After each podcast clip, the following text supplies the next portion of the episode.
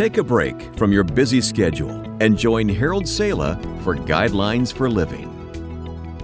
For the individual who believed that his giving was strictly a private matter, only between God and himself, a lot of what Jesus said when he was here on earth must have been quite disturbing.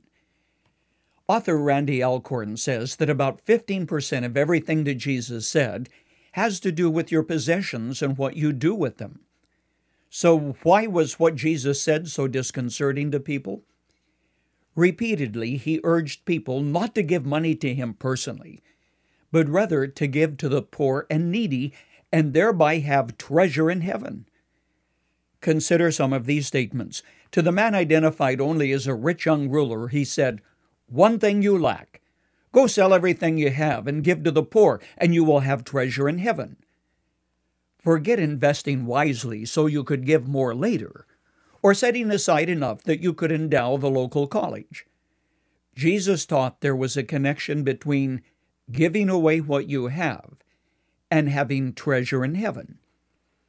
Or what of the time Jesus observed the poor widow who put two small copper coins in the temple offering box?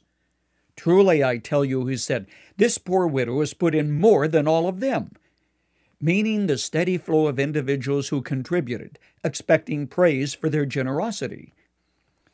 On another occasion, he talked about a man, apparently a good businessman, who tore down his barns to build bigger ones.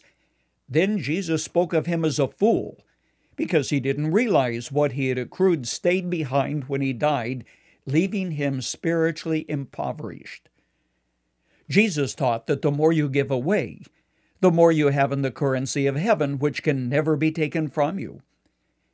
With very unworldly wisdom, he said the more you give, the larger will be the shovel or the measure of what God gives back to you, because God is debtor to no one. Here's the text Give, and it will be given to you. A good measure, pressed down, shaken together, and running over, will be poured into your lap. For with the measure you use, it will be measured to you. Jesus was speaking metaphorically. So says the person who has never experienced the strange mathematics of turning loose of that which has the greatest grip on your life, your wealth. On another occasion, Jesus spoke warmly and intimately to the disciples. He said, Do not be afraid, little flock, for your Father has been pleased to give you the kingdom. Sell your possessions and give to the poor.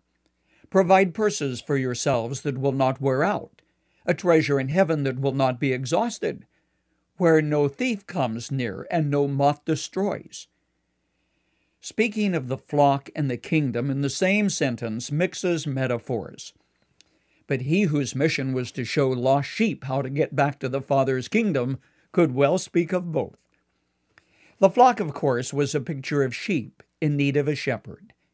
And he asserted he was the good shepherd who knows the voice of his sheep. And the kingdom, of course, implied that there is a king who can give the subjects of the kingdom whatever he chooses. But there is a connection between turning loose of what most people cherish the most here your wealth and your security to be rich in joy and blessing in the Father's kingdom. Your attitude towards money tells a great deal about your true wealth, not the stocks and bonds you have or the bottom line of a financial statement, but whether or not you are free to give sacrificially and generously that you may indeed be rich in God's kingdom, in His time and His place. Strange math, friend, but that's how it works.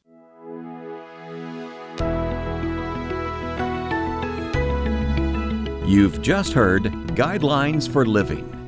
Visit givetoguidelines.org and become a partner in sharing hope and encouragement in Christ with others around the world.